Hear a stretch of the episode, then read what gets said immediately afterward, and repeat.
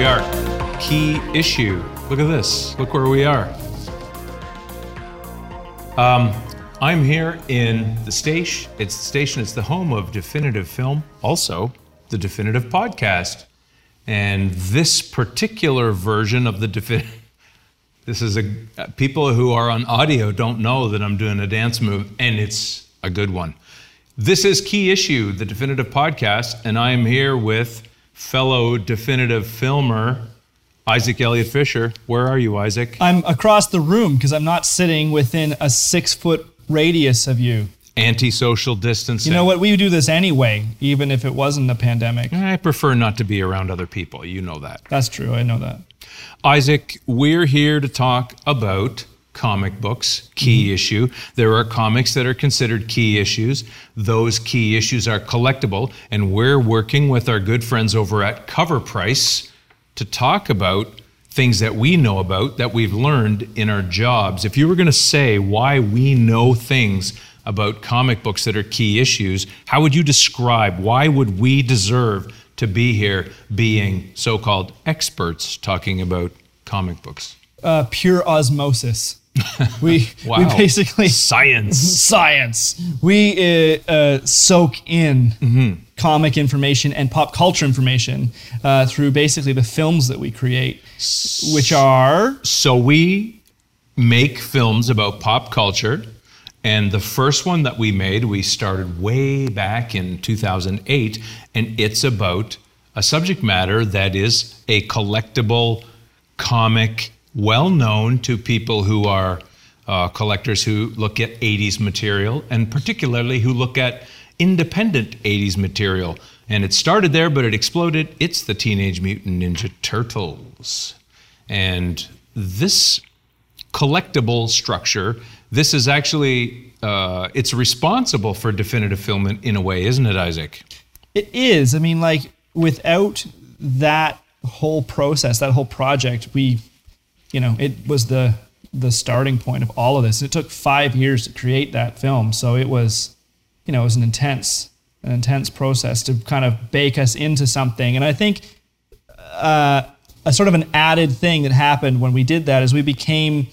It sounds it sounds like self-serving in a way, but mm-hmm. it sounds like we're saying basically what I'm saying is that we became part of something because we we kind of snowballed so far down the mountain with this you know documentary that we made. We kind of became turtle experts in a way. And not only just experts, but we kind of came part of the history of it in a way. So it actually kind of we got baked in, and it was a nice way to again become so entrenched with a pop culture thing that you kind yeah. of just know stuff about about it that are, are kind of neat little tidbits. More to the point, I had quit collecting before we started that, and the most disturbing aspect of this is I became a collector after we had spent all that time working on turtles. I was not collecting during the entirety of the making. To be and fair, you actually kind of poo-pooed, if you will, the the the uh, I did. the fetishization of things that we were around because we're around also big time collectors and they have yeah. some you know we love what they have it's really cool but you were like eh, I don't really want to get back into this what, world of and, collecting and why do you think I didn't want to get back into collecting because you'd gone down that rabbit hole before yeah. you know how deep it goes and I had I had bought and sold collections over the years yeah. collections of albums collections of comic books, collections of paperbacks and pulp paperbacks and artists that I liked that did paperback covers. And so I had been around that block for years and years and years.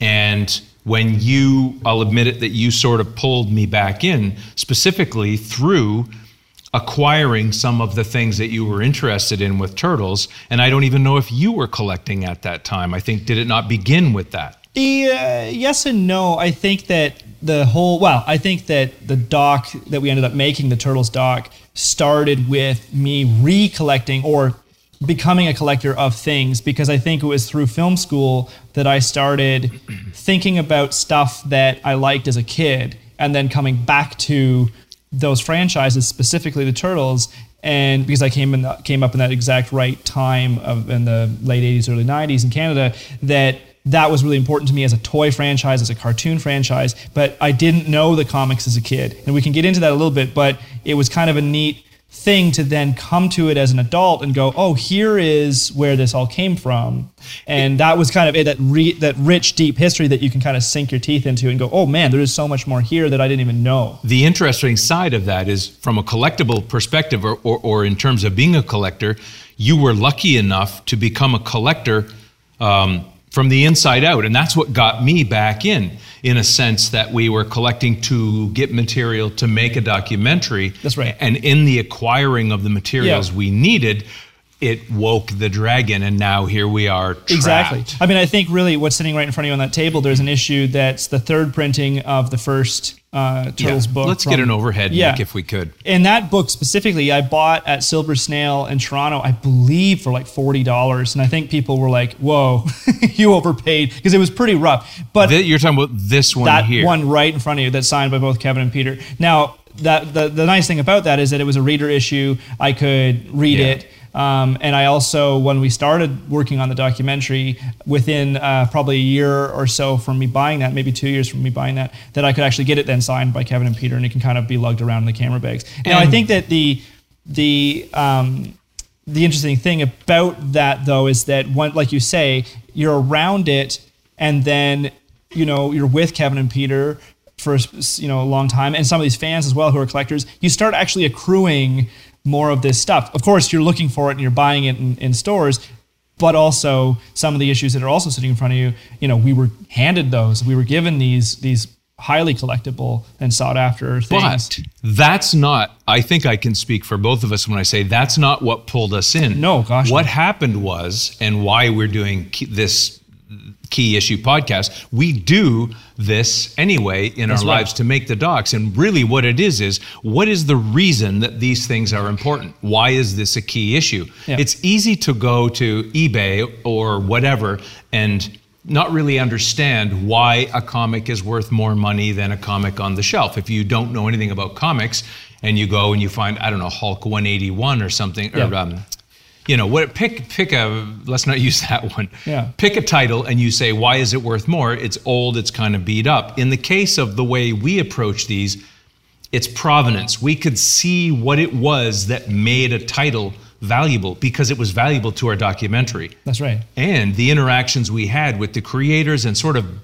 this is where you were not wanting to be arrogant. Being on the inside of the story allowed us to have a perspective on some of these issues and, and, and titles and, and even collectible art or whatever and sort of see the, the rest of the iceberg that's under the water. And, and that's when we began to understand i think speaking for both of us that we began to say okay this is why these are valuable. And there is a reason to collect them beyond the just the number the money. And I think what's interesting, and, and I think it's maybe what part of what we kind of hope to achieve some in some ways with our documentaries is bringing, as you often use the word providence, but I think that it's provenance prominence. Yeah. Sorry, pro, not providence, like the, where we live. god providence Right. Um, but the uh, when you look at some of the stories or the stories we've collected over the years behind specific issues, there might be something that makes something a key issue to you or I or another collector that doesn't necessarily increase its value. That's right. Per se. Now, maybe with the and you know by spreading some of those stories and talking about some of why some something is important maybe it does bring up the value and that's a good thing And um, that's what that's thus the show. We're going to talk about things that we've collected and things that we haven't or things that we're looking for. And we're going to sort of build the case why some things are valuable. And with our friends at CovrPrice, we can look at what the market is. Yep. And we use Cover Price, covrprice.com, C O V R P R I C E.com.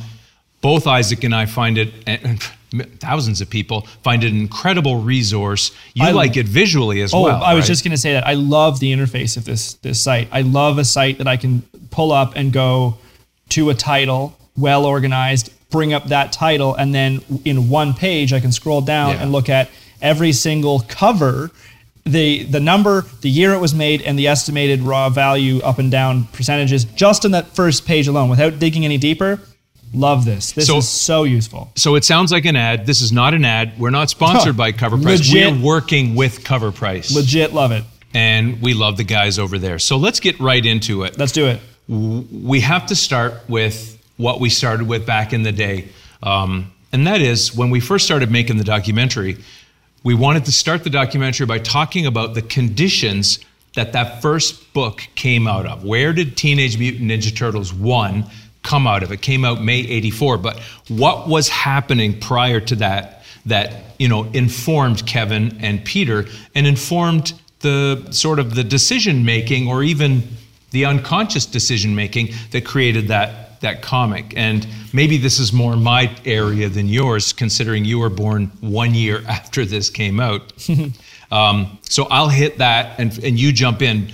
Isaac, um, although he's younger, he had to become expert in a lot of this material, and he's the kind of uh, filmmaker that uh, you know he's not just a DP; he's a production designer. So he wants to, and and he's also a nostalgia junkie. So he's going to soak in a lot of that material because we have to utilize that when we're shooting. But very quickly, and, and I'll make this personal because that's sort of what is important for me is I'm a I'm a comic kid, always had comics. Literally, they were part of my life from the time I can remember comics period. And I was lucky enough that an older kid in our town, uh, his name was Mark Baker, he had all the X-Men from one. Imagine.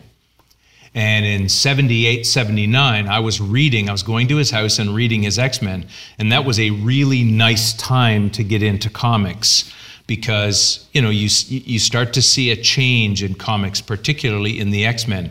The X Men were rejuvenated in the late 70s, mid to late 70s and you see the character Wolverine was was for me, uh, and that's Hulk 181, that's 75. But as you go into the late 70s, right around the time I'm becoming a teenager and hitting high school, you've got 1980, you've got Dark Phoenix. You also have David Boswell's Canadian comic Reid Fleming, World's Toughest Milkman. That's a black and white comic, a very gritty, funny, goofy, independent comic. And then in 81, Frank Miller's Daredevil. And Frank Miller's Daredevil is absolutely critical to the Teenage Mutant Ninja Turtles.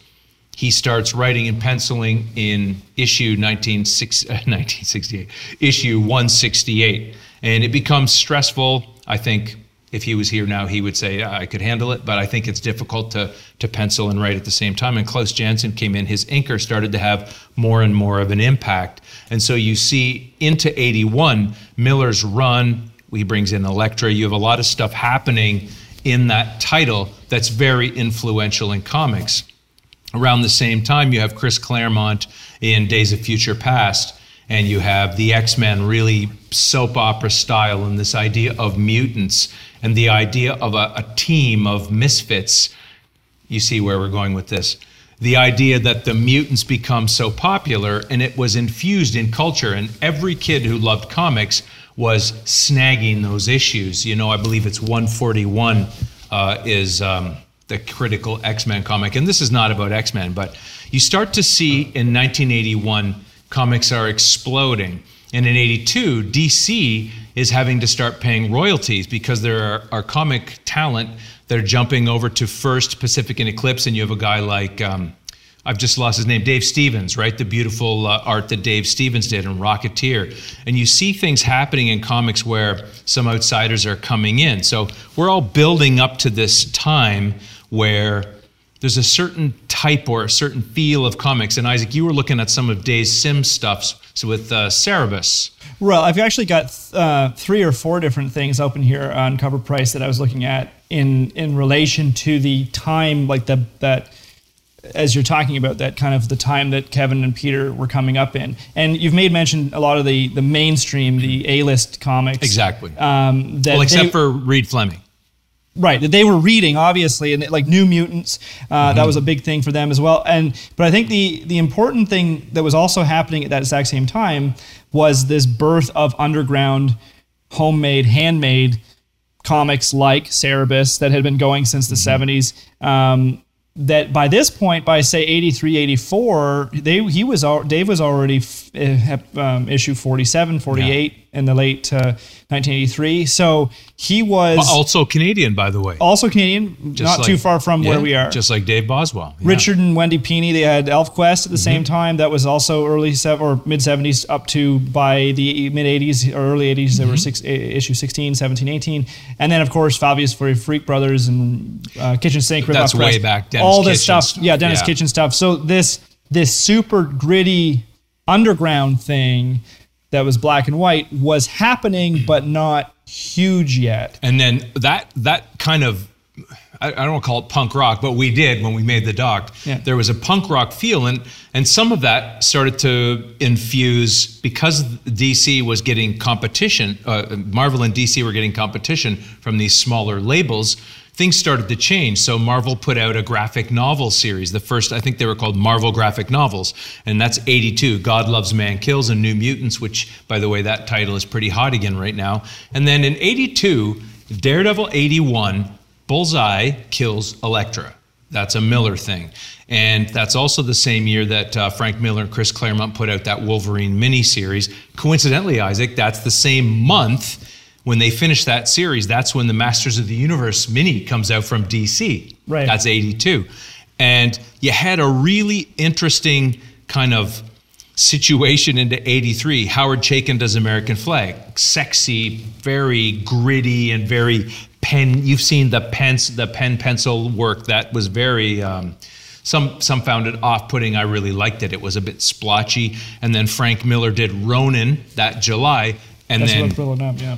Boom we get into 84 and we see may of 84 out comes this issue and um, I mean, so. I mean, uh, yeah, there, it was sitting on top of like Ronin's. I think the most on the nose, you know, the on the nose on the cover thing that they were pulling from. Obviously, when you look at the cover of Frank Miller's Ronan, um, Well, i- i- yeah, they. I mean, I think that even if Kevin Peter, they were more Kirby guys. I think did Yeah. they not say that uh, they loved Kamandi was was Kevin's I mean, favorite? yeah, Ke- Kevin's thing was Kamandi from Zero, and like obviously when Kevin met Peter in person for the first time, he comes over to his house and he's got a page, a penciled page from the Losers, um, penciled by Jack Kirby, and of course, head explodes. That's Yeah. like his jam.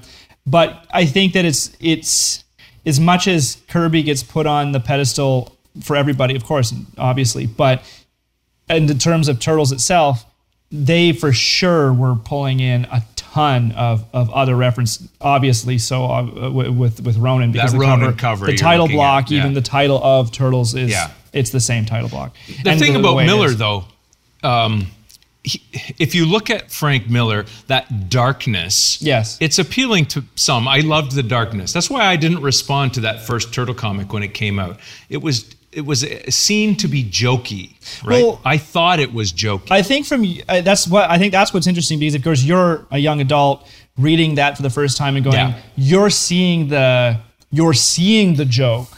But if I came at it as a kid, I don't Yeah. think I would get why this is a comment on something. And I don't even know I don't even know having interviewed them obviously many times over the years, I don't even know if they believed it was a joke. I think they were truly pulling or, you know, paying homage to their Well, their and, and I know don't they're aping stick, splinter, foot, hand.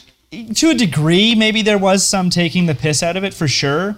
But I think at the same time, it's that joke within so much reverence. Like they loved what what they were reading so much that they're like, "Oh wow, watch this. We can one to one or A and B these things." And I think you're right. It is a joke, but I don't think it's a joke, haha, funny. It's like a they were they were putting it in there because they really loved it and they really respected it. And you know, they were trying. I don't know if they would necessarily say that they were trying to ride on the coattails of it, but it was obviously No, I part wouldn't of say the it that way. Well, let's let's t- uh, let me tell my story of why I don't have the what is it six thousand no six sorry sixty thousand dollar nine point eight uh, in, Six zero thousand? in in cover price. Wow. If you had a nine eight of this, uh, let's get Nick the overhead, please. Mm-hmm. Now this is a, second printing, right? And yeah, beautiful. We'll talk about how you got the second printing. Let's talk about why I don't have a first Yeah. in perfect condition. Um, cover price lists. If you had a nine eight of the first, the sales average is seventy one thousand. I said sixty. I was off. Right. It's seventy one thousand, but it could go as high as ninety. Apparently, there have been sales up that high. That's a nine eight. It's very rare. Three thousand came out. Um, it's a black cover, and black covers are very hard to keep clean. Black covers get damaged easily. Now, the one that Isaac has here, again, we'll talk about that story. It has a slight nick on the bottom, which is disruptive, but otherwise, this has a really nice provenance to it. It's hard to keep a black comic pristine. I walked in the store that day. You're going to notice if we put it beside a, a more regular comic, it does not match. Yeah. So I walk into in I believe it was after May of '84, but it might have been towards the end of May '84. I go in to get my stacks, and I think I even went in to get uh, a, a Teen Titans te- Tales of the Teen Titans turned into New Teen Titans or something like that. Anyway, I went in to get that, and this comic didn't fit in the stacks. This comic wouldn't sit in the racks that are set up in a comic store. And I was going to the Silver Snail in Toronto. It's not any longer where it was. It's now, you know, in the center of town and probably suffering like everyone with pandemic. But this comic was sitting by the cash register and it's oversized. Do you want to tell wh- quickly why it's oversized? It's I love it. It's just a mistake. It was literally I love and it's that whole we're doing this ourselves. We went to a local printer. Of course we can. Why can't we do this ourselves? They borrowed a few thousand dollars from their uncle, Quentin. and, and they they print. You know, uh, how many issues? It was a few thousand. I think it was first- 3,000, he said. Yeah, it was three thousand. They had a bunch of boxes in their house in Dover, New Hampshire. You know, and they were like sitting on them and going, "Oh man, what do we do with all these?"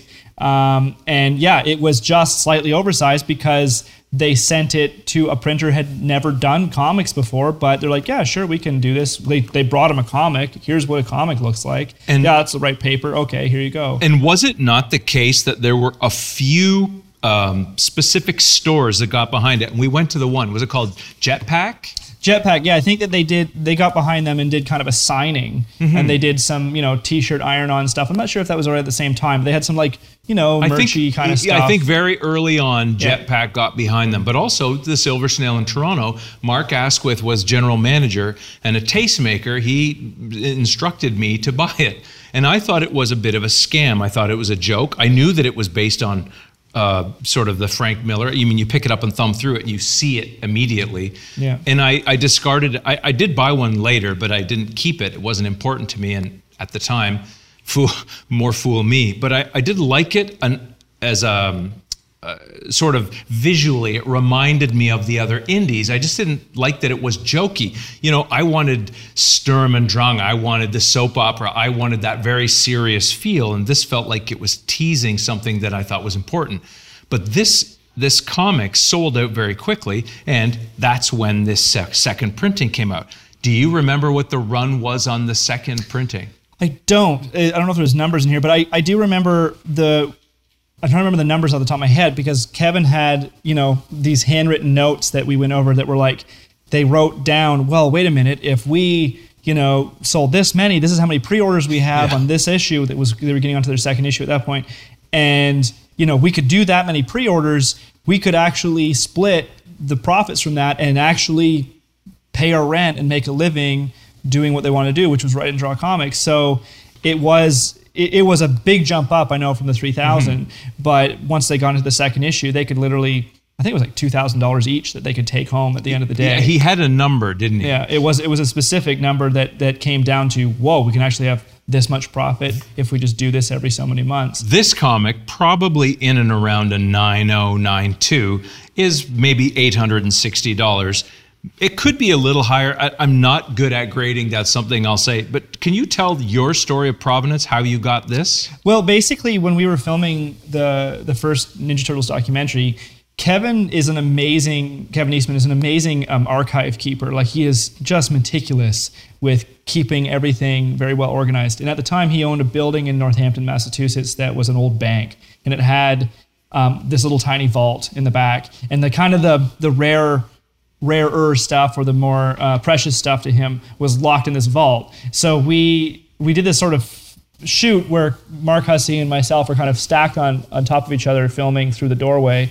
Um, well, he kind of goes through boxes and stuff like this, and and we were shuffling photos and archives out the door for Mark's wife Sarah to be scanning, um, and on the shelf, kind of built-in wooden shelves, he had issues of the the big the oversized issues, and the oversized issues are one, two, three, and four, and the Raphael one shot. And let's get the overhead here. and Yeah, I'll and pull you'll them out. see- These are the actual ones. Yeah, these are the actual ones. So that's that's a second printing of number two. That's a first printing, or sorry, second printing of number one. A first of first two. printing of number two, and a first printing subsequently of of three, four, and the one shot. And, these are untouched, right? untouched. So basically, what these are are ones that Kevin had kept since the early 80s unsold. So these would have come out of the boxes. They would have been his personal stash of the of the those runs, those print runs, those first print runs. This three is pristine, dude. Like it is Yeah, absolutely crisp. Yeah, so he gave us this set. Um, there was an additional one in there that's no longer here, um, which I feel sad about. But We're going to talk about that in a minute. yeah, but it, though that set he handed us, said, here, here, just you know, take these with you, and uh, and um, among a few other things. But that um, that was pretty cool because those aren't even sold, so they were, you know, in my books as pristine as you can get because they really hardly ever touched. You know, human hands had hardly ever touched them over the years because So- they literally sat in his shell. So let's let's hit that other story just quickly. What is it that makes these good? But before we say that, this wasn't the first thing they ever did, right? No, that's They, right. They had a dry run or two. so they did well more or less like one they got together to create a little comic illustration company or illustration company they would actually hire out themselves to be illustrators for different things. And in the, in doing that they did set up um, a very small self-printed xeroxed thing where they kind of took a kind of a combination of a few different comics they had done individually and i think maybe one or two things that they had done together Um, and there were issue one and two of a book called gobbledygook and it sort of was as silly as the title there's a bunch of these little stories in there um, sci-fi fantasy weird stuff Now let me jump in quick. If people go to CovrPrice and look up Gobble- Gobbledygook, Mm-hmm. they won't see this right this issue. They'll see the one that was done later. I That's think right. two or three they- years later. They reprinted it. Eventually, they just reprinted it like a comic. But this was actually even smaller. I think, if I'm not mistaken, it was like you know legal pad paper folded to create this almost square. Um, it wasn't a comic shape at all. It was more of a square, and it literally was xeroxed. So the issue, the problem with that is that you can never truly know if it's an original one unless you get it from Kevin or Peter. It, is potentially the most counterfeited comic. Obviously, be, I'm sure someone will argue with me. Hmm. Uh, the thing about that one is, and we won't we won't cut to it. The the other one is color. You can see it. It looks radically different. It's a comic It's book. a comic book. Yeah. But that photocopy. Yeah. He handed you one, No, didn't he? that was a different time altogether. Kevin actually handed another individual a pair while we were filming the Well, first. I'm not. I was to talk. Yeah. mhm. I was to talk about that separately. Separate.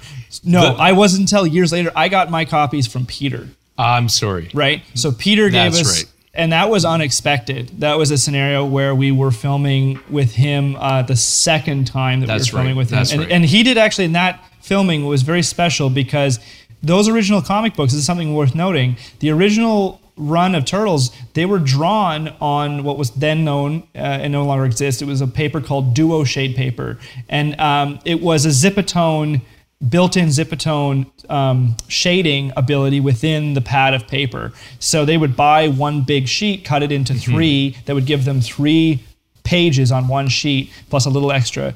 And what would happen is once you penciled and inked your your piece, you could then use two different chemicals that would expose crosshatch lines in a lighter gray and a darker gray. So the first books were done in this way all on one piece. So like that zipatone was all in that, that same piece. That um, process was shown to us by Peter the time that we were filming with him that he gave us those gobbledygook books. Um, and he actually had a sheet left of this stuff, the chemicals left of this stuff. Uh, brought it out, and my favorite part of that when we filmed it, because we never actually got a chance to use this in the documentary, but we have the footage. Um, Maybe we should show some. we should show some. Yeah. yeah. Uh, and what he, what he did, which was so funny, is he also had a stack of the original drawn pages from I want to say book three or four. I can't remember exactly, but he basically takes that page and goes, "Here's the size of our page." Lays it down on this big board of uh, original duo shade, pencils around it using the original Oh, page as its as a template, Oh, and man. you're like, just yeah, just like this. Then he cuts it out, and then he did this beautiful rendering of of a, a head to toe Donatello, um, inked, penciled, inked, and duo to- duo shaded. Um, you know, which we filmed and he, he gave to us as well. And that was a really special time because he was. This was we were the second time into his studio. They got the feeling that oh these guys are serious they're making a documentary that is that is they started to feel that that we were trying to make a documentary that paid them and the franchise a lot of respect And this was this is the weird thing about that gobbledygook. Right now, if you have a gobbledygook and you try to sell it, you have to get Peter or Kevin, and you won't Yes. get Peter. No. You have to go to them and you have to get it verified. And we actually saw someone get one verified. That's right. But he it was verified because he actually got it from Kevin. See, I don't think Kevin or Peter will will verify it for you unless they gave it to you. Oh, is that right? Well, because they have no way of knowing either. Nobody knows. I thought there was a, a trick that I, I, Mm, I seem to remember Kevin saying there was something. I there might have been like he might I, don't know if you if you could if he could tell you By what the way- paper if you find it, you just found about thirty-four thousand dollars. yeah and I I wish that we still had it We can't. we can't go there. no we won't Um, let's just say trouble at mill when at crossbeam's going to skew on treadle. Um, there were a couple other weird collectible things that came out. Uh, the turtles, these titles became popular immediately. That's right. If you couldn't get them, obviously first printing was gone, Yeah. and kids weren't parting with that first printing. The second printing, and then there was a subsequent. I believe there's a third. Was there not? Oh gosh, yeah. There's actually more because by by the the third printing, which is sitting in front of you there with Yes. the, the two signed uh, signatures This on it, one here. that was the last printing that was done of the oversized. After that one, they actually reprinted the whole um, the whole first four and the and the one shot again as normal size and comics. you'll notice this third is not the same size as the first. uh, Nope. isn't it? Nope.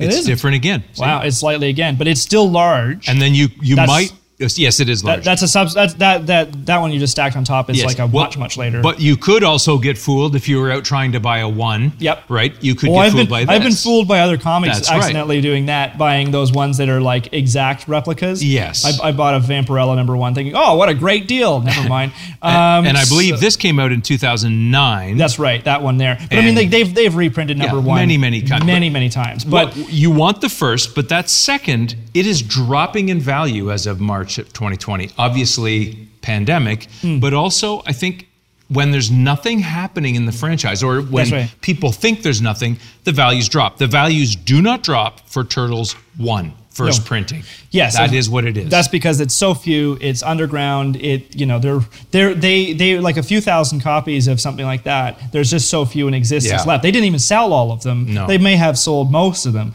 but there was only so many under 3000 that were out in the wild so to speak so yeah something like that has got a very very hard set price now like you say the other things after that are going to go up and down but that first five basically it's first four numbers but five Right. um, oversized are probably going to always be in that bracket of um, of higher value because of the fact that that was that represents the time that it was literally them out of their you know very small home office that eventually became a small little rented space. But- So before we switch to a couple other, you know, subsequent things that mm. are collectible and interesting, what do you think it is aside from limited number, 3000 in a run is not much. Mm-hmm. What makes it valuable? Like obviously it's the first of something, obviously it's limited in value but but there are limited in number, but what else do you think contributes to its value?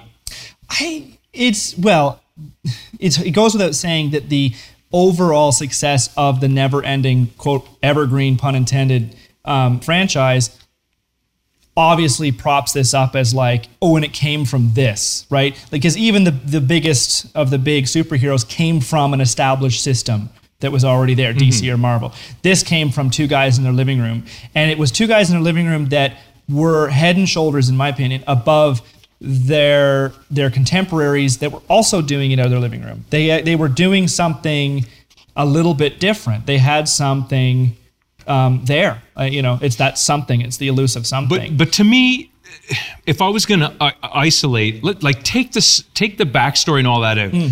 The layouts are really interesting. They're. That's what I'm saying. Yeah, there- Kirby there's something influenced. artistically there. There's something artistically, and I think that it, it, that a good way to kind of show the how much they were really cooking with. You. I love that page. Yeah, I'm just going to change change. I'm just going to change gears just slightly a moment here.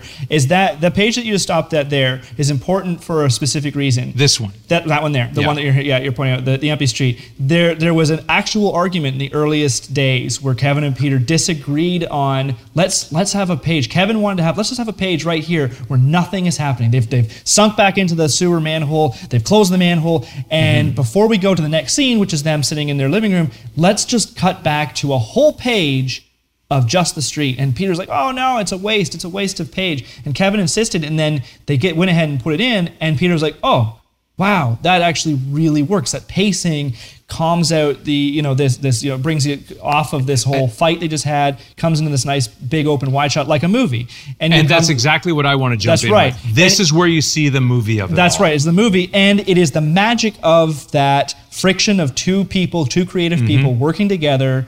That that friction creates the better, the better art at the end of the day. And it was those early issues that you really see Kevin and Peter. You don't know where one's, you know, begins and one. Oh, it's ends off. totally chocolate and It- peanut butter. It's both of them. Yeah, Yeah. they're inking and penciling but on every page. go. Yeah, that's, a very- Miller, right? That's a Miller. and a yeah, Miller and and Janson. But Yeah. what you see is, I mean, obviously they love TV, they love movies, they're infusing these panels, Yep. but they're obviously students of Kirby as well, right? So, That's right. And of course, it's dedicated to Kirby and Miller. Well, and yeah, and, and they were, and that's just it. They said that right up front. They're not, they're not hiding it. No. And and the other thing that's, that I was going to make mention of is that of course, of course, those of of us who have read, well, most people know this by now, but you know, they kill off the villain in the first issue. It it has this kind of like finality to it in the very first issue. The what what I was you know getting at was that the first issue and the second issue and part of the the Raphael one shot and a little bit after that that's the content that really for all intents and purposes became the first movie. So when you look mm-hmm. at even the story that they were telling at the time, the first Ninja Turtles movie became one of the most successful independent movies of all time. Um, when it came out, most of that content came from this these first few issues. But- so even the story that they were telling obviously had weight there that that the director and the writers worked with. But even before that, there were a few other interesting collectibles. We didn't bring it, but the Palladium game, right? Well, the Palladium game is. That's is pretty interesting. yeah, I mean, and collectible.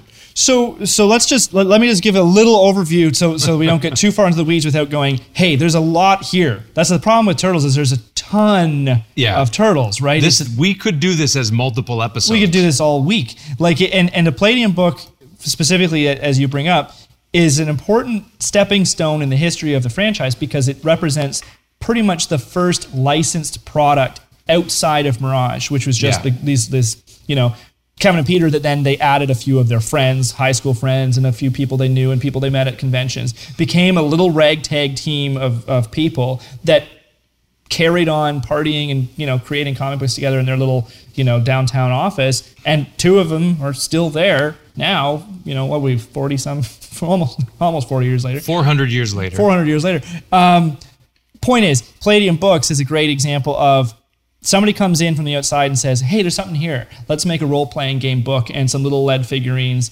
um, to go with that because that was a, a big thing at the time. Palladium books was doing a lot of of, of rpg books obviously going backwards gary gygax d&d that whole thing. Go forward. So that from there it was obviously not until mark freedman at surge licensing comes in becomes a marketing Right. agent sells the whole thing and it becomes the turtles the toys the cartoon. But you the crazy part is is that from 19 when that book comes out in 1984 the first cartoon comes out launches christmas 1987 so that's only a couple of years in there because if you work backwards from when the cartoon comes out, there's there's a year or more of development. So from 84 to say 85, 86, they were just that was the only time they were just really just doing this by themselves out in the wilderness. And then all of a sudden they were noticed, picked up, boom, everything goes. But if you look at Kevin Siembieda, who who had that book, who had that uh, Palladium Games, he had been early into Dungeons and Dragons. Yep. Had he not put out, um, you know, he had put out a few things. Like he was very, obviously, very thoughtful, and he got in early enough. And you can buy a first edition of that role playing book for like 40 50 bucks Yeah. and that's a really good collectible that not a lot of people would pick up it has a, a cover artist I, i'm not going to remember the guy's name eric do you remember his name I don't Eric, off uh, the top of my head. W- Wujcik or something, Eric Right. Wujcik. And they added some stuff to it. They added They some. did. They were starting to because that's the thing is that we'll get into that in a minute. Is that the turtles is so you can literally do anything with them, and Kevin and Peter established that in the second, third issues. There um, is that they went, oh well, we can have this wacky monster, this crazy thing, because anything could exist in this universe. And Kevin and Peter, without necessarily meaning to, gave the world that license by by episode. I think it's issue four. They're in space. The turtles are off in space Well, fighting monsters. And, and Peter wanted that so much. Yeah, and Star Wars, obviously Star Wars, right? Like Yeah. huge thing. And I mean the the reprint of there's scenes in the fourth book that are the cantina scene in Star Wars. Like they That's were right. so you're, you're taking from pop culture. And I think my favorite thing that that was said in one of our interview one of our interviews for the the upcoming subsequent Turtles documentary. Wait, you mean we have another? Mm. What? We have a whole other documentary sitting in the wings. And there's a very important quote that, that came out of out of Ciro Nieli, the, the creator of the 2012 CG animated show at Nickelodeon, is that and I, to me it's the theme of everything about turtles. It's that turtles are synonymous with pop culture because they are a huge part of pop culture uh, from the 80s and 90s, um, specifically the 90s and, and onward. But they also consume and are of pop culture because they are teenagers growing up in the sewers. So the characters themselves, it's very meta. It's this meta cycle because the characters themselves consume the refuse and garbage of pop culture that comes down the sewer drain It's from above. And then also they generate and then play within pop culture referenced, you know, things like Miller, Star Wars, et mm-hmm, cetera, et mm-hmm, cetera. Mm-hmm. And then other pop culture players come in. Usagi Yojimbo, Cerebus comes in in issue eight. You know, different other different characters literally weave within and out of They it. they Yeah. pulled um, uh, other artists in then and begin to expand the world. And that, and that was also by necessity because once Kevin and Peter, being just two guys from from you know Massachusetts, I'm not even going to get where they're from, right? Because of course they were born in different parts. But well, this is the thing. Kevin Kevin's from somewhere else, and and they're Peter's from somewhere else, but they- Northampton. they- Northampton's is the where they're they're building out this franchise. They're running an entire global franchise, unlike Yeah. any other ever themselves. So that you can't continue being two guys doing comics, black and white comics by themselves anymore. So they the first that that first volume, which goes for quite a few issues, I think it's what 62 issues or so, is um all of a sudden after the first 10 or 11 issues completely goes in a different direction. The the, the plot narrative goes out the, the window. The art consistency goes out the window. You start getting interesting art cool art crazy art and and you know there's some lovers and haters of that kind of thing. And they did that pretty much r- right near the beginning where and i think the book is sitting in front of you rand that when they started reprinting the book after the third or 4th Mm-hmm. printing of the of the oversized books they said okay let's make them a real comic sized Mm-hmm. the first new printing of the second issue was the first time they brought in an outside artist and they went what if we reached out to richard Right. corbin Right. and, and of course kevin's a huge richard corbin fan from uh, from den out of heavy metal um, and everybody knew that kind of heavy metal underground um, crazy 1970s sci-fi style that he was doing very airbrushy and weird. So i think that issue is sitting there. So if you pull out that you'll see this is the first time you're seeing the turtles interpreted by somebody else. Yeah. right? There it is. Yeah. So yeah and obviously very corbin uh, interpretation Mm-hmm. of, of april. What's Um, yeah. Yeah? It's all about the cleavage, it is. But it's time and place, right? yeah exactly The other thing that's interesting, if you're a collector, I mean, you might want to grab this Yeah. because of the Corbin. This is not valuable, right? Right. Another thing you could grab if you wanted to have something that an artist. Uh, and again, this is a way to collect turtles That's is right. to get different artists' takes, which is kind of fun. Which is right. And, and the turtles have been literally reinterpreted countless times Mm-hmm. I'll give a, a brief overview. You go volume one, 62 issues. Let me just bring up my screen again. Um, volume one, 62 issues. And then after a long while, uh, and you know, some ups and downs, which we'll get into later, you get you get into volume two, which they decide, let's go color, but we're going to still do it in, internally. That goes for a little while. Then they go, you know what? We don't really want to do comics anymore ourselves. We don't really have time. They hand it over to Image Comics, which that book is sitting right there.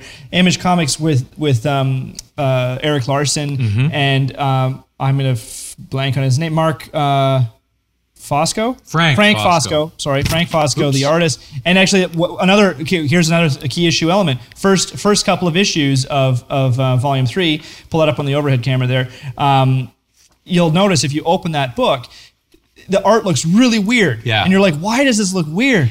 It's because Frank was not told the book was going to be printed in black and white. That's right. So he was inking, thinking it was going to be filled in color, which is a very different process. He's leaving a lot of stuff on the table. a lot of the- stuff. yeah, so so yeah, right away, right out of the gate. Not only did they start messing up the turtles because they said, "Hey, let's make them all look different by screwing them up physically." He was actually making a mistake by going, "Whoops, this was supposed to be just a black and white book." But so to be fair, in this, you can once again see he's going Kirby grabs as well, right? Hundred percent. He knows where he, everybody can see where the inspiration was coming from. Yeah. So again, another weird reason why Right. those first few one or two issues of of Image are kind of an interesting thing to collect. It's again, a cheap collectible. Let me hit one that I like that, that you and I have not really talked about much. Give me the overhead here. This Turtle Mania special. When was that put? Like I don't. actually- 86. 86. So and this was a promotional piece. pre pre cartoon coming out. That's right. They know something's coming. They know stuff's happening, and they, I believe, I- I'm going to get all the things wrong, but this was put out by a guy named Robert Wilson, and this is sort of like. Here's what's going on. Here's the, there's the numbers of the print run, right? This was Yeah. sort of like a, a peek inside, and it had a Oh yeah, and gallery, th- those right? are really fun. The, if you go back a page, those are the uh, the t- there you go, the t-shirt iron on. there you go. One shots and stuff like that. But yeah. this particular one is the least valuable of Yeah. the collectible. There's a gold edition, there's a prototype, there's a silver edition, which was limited to 100. The gold edition, there are 10 of them. If you have the gold, CovrPrice tells us, oh, it's super valuable. Um, I mean, in terms of would I go buy it? No, a thousand bucks. Right. Um, and that's oh my god, I can't even. These prices have to be wrong. We're not even going to talk about these crazy prices. The one I have, this might be worth two or three hundred bucks, and I picked it up for almost nothing. Uh, I believe I paid four bucks for this. It was sitting in a pile. It looks like it was fan made, right? It does, yeah. And that's why it's kind of tricky. If you see this, and mine's not in great shape. I snapped it up because I knew about it and I thought, oh, wow, you never see that anywhere. And again, I'm not going to sell it. Like, by the way, Isaac and I are not selling turtle stuff No. it's it's important to us because it's we have a, a place where we put things up that we work on but this is an interesting piece and this one is not losing its value like some of the other turtle stuff um, because it's an unusual piece and Yeah. because it's linked to the start of the franchise blowing out like that's right. Cerebus it's all it's time and place with a lot of this stuff that's really important because they they were exploding so quickly and Yeah. content was was just flying out the door um, that that started going in so many different directions. So volume one goes for quite a while, and then as things start calming down with the the bigger franchise. Kevin and Peter come back together. They finish out the ending arc, and like I say, they went and did a, a color volume right after that. It was basically just Peter and a few of the guys that, was still the, at the studio.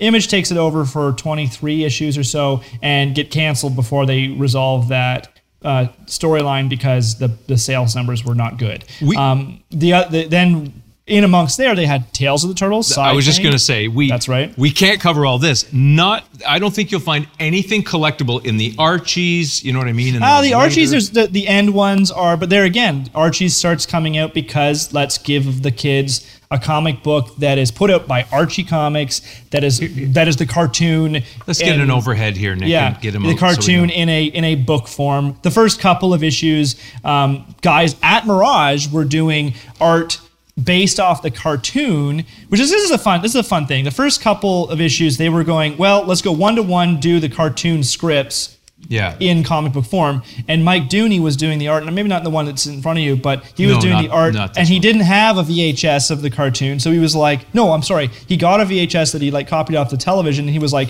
sitting there trying to pause it and find how are they drawing it, what's the scene. They basically had to mimic it from TV um, and, at the beginning, and then they went off in their own direction, did a whole run of I think seventy, I want to say like seventy-two issues of that, and then also spawned Mutanimals, which were the ancillary mutant characters. So that one, that's a whole chunk. And then much later, uh, in 2001, um, Peter still owns the the franchise. Turtles is more or less gone away from from the mainstream. The, the uh, the the cartoon went for 10, 10 years. It was a live action show. There was three live uh, three live action films. Tails. Tails happened in the middle. There was an early Tails, but no. Then Peter comes back and says, "You know what? I'm going to pick up the main story arc." Assuming that Image never happened, they just sort of say, Ah, right. Volume one, Volume two, Image doesn't happen. Volume four comes up and basically continues the story of the Turtles as characters growing up as adults. So it's very the way like Cerebus was kind of done, where it just kind of goes through the ages, except it's not necessarily a span that far. But it's like they're not teenagers anymore. They haven't been for a while. So there's this 32 issue arc that he does from 2001 to 2015. It takes him that long to do, and never really, I don't know if he ever really finishes it out. And and by the end of it, he was just doing it just to continue to, you know, I don't even know how many they were selling. It wasn't very much. From a collector's perspective, let's we don't want to do this all day, although we could, obviously. Mm-hmm. Let's jump to something that happened while we were making mm-hmm. the documentary, the first documentary. IDW comes in. Yeah, and they buy. And- well, they don't. They don't buy. They, They, don't the buy. License. They become part of the Viacom license structure. That's right. And they really did something interesting that I think makes it more collectible again. Now, first of all, everybody knows about Jennika, right? That's now Isaac doesn't know much about Jennika.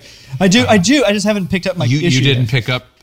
Kids Jennika comes in, I think uh, 51 was the cameo where she's introduced. When that happened, nobody, it wasn't on anybody's radar. It wasn't necessarily, I don't think it was collectible immediately. When 95 came out and it, it burst, and there's a female turtle, that was exciting. That one goes raw for $28 on CovrPrice. Mm-hmm. Uh, 51, I don't remember what that's going for right now, but I want to talk about 95 and then we'll tell the story. If you have a, a, a mint of 95, you know, 100 bucks, which for an IDW turtle book, that's for real. That's for real because yeah, right now like the first issue is only what in the twenties, um, I would-. I would be surprised. Yeah, I would be surprised. I mean, and, and, and they did they did lots of fun things with that. Oh, I should sorry, I should say the first issue of uh, the Kevin the Kevin cover is one hundred and Oh, that, that cover, that's right. And that's Yeah. the fun. They brought Kevin back. That's, That's right. what's exciting. Yeah, exactly. They brought they brought and they and they brought Kevin back to do the layouts of the first few books, which is kind of fun. I mean, the artist Dan Duncan didn't he like he said in his inter, his interview, or I guess it was sorry, Kevin said in his interview much later um, that you know Dan didn't need Kevin's layouts, but it was kind of a really fun way to bring Kevin back in there and to and for Dan to kind of go, oh cool, Yeah. this is here's the vibe. This is how it was these are you know this is the guy's hand one of the guy's hands that you know made this happen to begin with so there is um having kevin come back and do the cover variants and then of course with the first issue they did single turtles variants across the board there's tons of variants oh, my gosh We, so we many. can't talk about the variants right yeah now. Yeah, it's ridiculous but but that specifically the kevin for me coming into the idw books for at least the first while i tried my best to get the kevin covers because obviously you get the og but he uh they were hard to get after a while But for me, what's exciting about that 95 and for Jennika, if you're a, a turtle collector and you don't have 95, it's worth getting when you know the backstory on the female turtle. that's right yeah That's what's interesting. Yeah, because when you get and this is just it. When you get into the the the real story, as as many people know, and is kind of widely maybe misreported, is the way that Kevin and Peter, or the fact that Kevin and Peter, sorry, no longer say work together or saw eye to eye for many years. There was a um, conflict, there was and a that's conflict. well re- well reported. That's well reported, yes. But the kind of the why is never really well reported, and it and it's been widely speculated, and it's probably, you know, we can maybe say here that it is probably mostly because, or the straw that broke the camel's back would be the female turtle they tried to introduce in, uh, or they did introduce in the live action television show. Um, eh, put out by Saban, Saban. in, in the 1990s, which or late 90s, which was um, uh, Next Mutation. Now, Next Mutation, just a side note, um, is kind of spawned from the fact that they were going to do a fourth live action movie. That fourth live action movie was going to incorporate a fifth uh, fifth turtle that was going to be a male turtle named Kirby, obviously named for Jack Kirby. Um, that film never happened. Some of that idea was brought over into the television show, Peter was dead set against having a female turtle um, brought into the fold, even though he was okay with having a fifth turtle uh, in general. Uh, that became a bone of contention between Kevin and Peter because they were already a lot of friction at that time. Running that franchise for that long at that point was probably crazy to be doing um, for just two two guys. And then add to the mix that okay, cartoons going away. We need to keep this machine moving.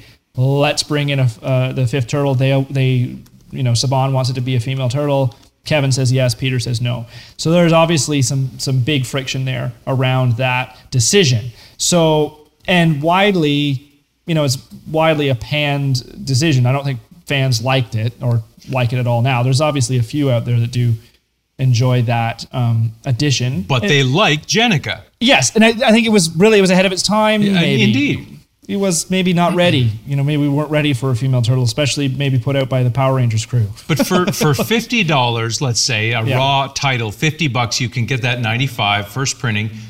Um, there are some variants, obviously, a pile of variants. We won't go through all that, but you can get that piece. And when you know the history, the provenance of that is really exciting. That's and right. Kevin was excited to have Jennika back. And it was a risk. It was a risk. It was for a I- risk. It was a risk for IDW to do it. And when Let's give did, Tom Waltz props. Yeah, I mean they, they did a lot of interesting things out the gate. They they they pushed the origin story. They changed things a little bit, which is a really smart idea because if you're um, sorry, are you saying 52 this whole time? Isn't it 51? I did say 51. Okay, uh, sorry, I thought you were saying 52. Um, yeah, no, it, you know, they they changed it to an actual reincarnation story and all these things. They were going, let's go left field a little bit here because why retread the same ground that has been done literally dozens of times um, or more? Uh, so yeah, doing coming back 51 issues in and going, hey, let's try this angle again, and this time it worked and it's still working. So, people who are looking at turtles now and wondering, you know, am I going to go and buy hundreds of titles? Am I going to spend thousands on the originals? No, something new is happening that traces back to something old.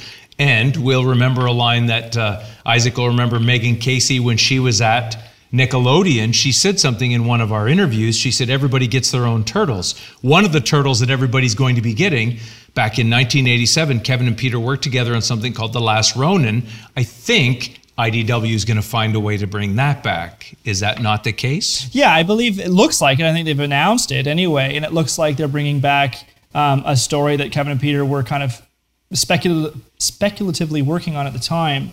Uh, and I think, if I'm not mistaken, it's kind of like a a future thing. It's like one, the last turtle is left. I mean, that's the other thing too, and I'm, I will add this in here is that um, Peter found this quite poignant moment in some of the some of the comics they were producing later on, uh, where a story point that they had written together, or he didn't write together, so he wrote, and uh, Jim Jim Lawson drew.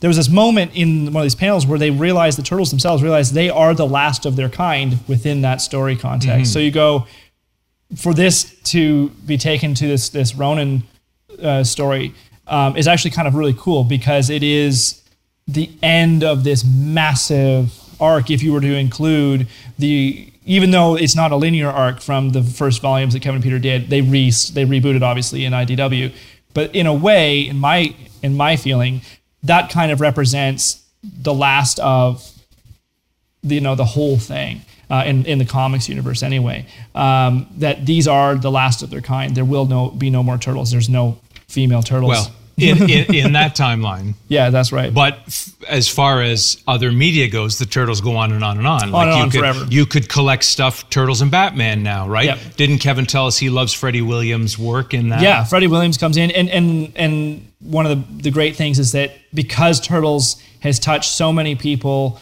for so many generations now, or a few generations now, that people like Freddie Williams are coming in mm-hmm. going, "Holy cow! I get to work on Turtles. That's amazing. I loved them as a kid. Here they are." And I, I still I still maintain that for whatever reason. Multitudes of reasons. Turtles is that kind of weird thing that you probably loved as a plastic toy when, when you were a kid in the early 90s that it's totally awesome to still love that plastic toy, and they do carry on. Um, and obviously, lots of brands are like that now. But for a while there, I think Turtles was that one that you could really carry with you like that. And and we're seeing that with the artists that are coming back now. They have a lot of love for for this franchise. And the last thing we should end on, um, again, we could do this forever. There's another thing that you can collect, and I don't know if Isaac, you're going to know what I'm going to say. If you're a, a turtle collector, or if you're looking, where can you get in? There's Turtle something- underwear. No, I'm already wearing mine right okay, now. fair. Uh, we're talking comics only. Fair. Drawing blood. Yes. Ah, right. So for people who don't know, Yeah. Kevin worked with a writer named David Avallone, and they came up with a Allegorical story. a very surprisingly biographical, autobiographical story. It, I would describe it as a must collect if you're a Yes. turtle fan. And I don't know how big it sold, to be honest. I didn't check it, it- up on CovrPrice. it was it not a. Kickstarter uh, exclusive? It, it- they tried to bring it out. I saw it in Golden Apple in Los oh yeah, Angeles. yeah, you're right. You're Yeah, right. yeah, they, yeah. they subsequently brought it. out. That's right. Yeah. But what I'm telling you right now is you need to get it. If you're a turtle fan and you're collecting, I'm, I'm going there very quickly now So in am I. cover price. There you can get it for cover price or less, but it's particularly interesting and poignant when you know some of Kevin's backstory and you're reading about, tell me what it is, the radically rearranged ragdoll. Ronin Ragdolls, I think. Ronins, yeah. yeah, Ronin Ragdolls. I think you had it almost. It's right. a it's a postmodern revisionist autobiographical story about Yeah. Kevin Eastman, and it's or purportedly about a character based on Kevin Eastman. It's written by David Avallone, who's is a very good writer, and it's a it's a great story. I found it very touching, actually. Yeah. And the craziest thing, Isaac, is that you and I are characters in that I freaking know. story. I, I think you know the camera adds a few pounds. I get that. it also I, adds gender. but I didn't know that a the camera does. I mean, I knew that the camera adds a few pounds, but pencils add a lot more pounds and can adjust gender. I mean, it was like as easy as that. You became a redheaded woman. I did, and I became a really fat young guy with a camera and we became Quebecers. and Quebecois. So this is a crazy place for us to stop. You started this by saying somehow we became part of the world. That's right. We literally became part of the world. Yeah. It's it's not fair that he didn't put Mark Hussey in, our Yeah. other partner in Definitive He, Film. he, does, he didn't see Mark that much. Mark hides in the shadows with his Uh, whoops. computer. Unfortunately, Mark is an editor, so he is always here. Uh, he's here right now with Nick, of He's course. He's hiding. You literally can't see him right now. But I want to say, for cover price, you can buy Drawing Blood, and I think they're going to release the radically rearranged Ronin. Yeah, they they have they, they've they've released Yeah. some certain like single issues of the allegorical version of the turtles within his that universe. Yeah. and it's on an upward trend. And I think Kevin Eastman will not stop putting stuff out. I think if you're going to, you know, you can't get the most expensive things, maybe you can. You can find little tidbits here and there to collect that will be meaningful and will be interesting for a long time. Well, you know what it is? It's going to be the action figures of us in drawing blood. That's the big thing. that is that's it. Uh, you know, you remember the action figures I thought we should create? Monsters of Doc. Yeah. You, they have you, there's Mark, there's Eugene Yeah. Jarecki, there's, you know. Oh yeah. Ken Burns. I'm, Ken that's Burns. the one I would collect. Yeah. is the Ken for Burns. sure. Yeah. Well, listen, this is a first. I would describe this as a very long episode. Hmm. Uh, we dove deep. That's what we do, though. Definitive deep dives. We looked at a number of key issues. Is there anything you would say in ending? Something you would tell people if they're going to start collecting turtles, if they're going to try and spend their money carefully and wisely? We know one thing: they should get CovrPrice. Become a member at CovrPrice. That's right. That way, you can track and you can figure out what you can afford and what you can and what you can sell and what you can buy. Is there something you would say to people about turtles? Um, some advice you might give them as a longtime turtle collector who's thrown all kinds of uh, assets at turtles over the years? Oh man. I mean, I guess the cool thing about here's the thing with turtles I find is that there there are as many ways into collecting turtles as there are obviously as there are iterations of them and there are many. So you can come in from a lot of different angles and discover whole new universes that you didn't know from cartoons and movies and things that you remember. But the thing that's crazy about them is that that you know if you want to collect them all if you want to go hunting there's a lot to collect there's a lot to try to get and try to find and which is interesting because they're, they're, some of these prices aren't that high but they're really hard to find The bins at at comic book stores are going to be very, very, very small in terms of back issues like old Archies and old uh, first and second and third volumes. They're hard to get your hands on. I they actually are difficult to find, even if their prices aren't high. They're you know. They, and I've spent a lot of years hunting for them. And I'm if, if there's magic stores that have everything, you know, tell me where they are because I've got I've got a lot of them. There's like one or two that I'm missing. More more or less everything's there. But yeah, they're a book that's that's unique because you can go out and like I say, find literally there are many to find, but they're hard to find. So if you want to collect them all, you're going to be hunting for a long time. I'll add two more things to that. It's good if you're an adult and you want something for your children or for younger people that you know. And some comics you kind of don't want young people to get. The, there's always a turtle line that will be good for kids. And the second thing, there's nobody more approachable than Kevin Eastman. You can get stuff signed with a beautiful sketch of your own, and it will look. Nick, do you want to give us a, an overhead? It'll look vaguely like that. So Yeah. if you go, whoops, sorry, if you go to a show, Yeah. Kevin Eastman and his lovely wife Courtney, they're at a lot of shows. He is. We've seen him sign and talk and and and spend time with all his fans. And we heard one story that will go out on uh, a Boston Comic Con, not very well attended, giant lineup for him. The con is over. He's signing to the last person in the line. So if you're a fan, you can get something signed, and that's always a nice treat, and it's always nice to put up. So that adds a bonus there. Yeah. Uh, Peter, very private person, and Yeah. bless him for it. He's you're not going to get something signed by him. Um, Well, but you can it's, find it's it It's rare, but when he when he does an appearance, you got to find him. Yeah. It's, you got to get there, and, And he's not going gotta- travel, so no, you got to go up gotta to the go- East Coast. you gotta go to the Northeast. I think I think Megan Casey has the the best quote of the day here: is that everybody gets their turtles. Yeah. They can anybody can find something in in this franchise, which is why it's evergreen. And you should get yours too.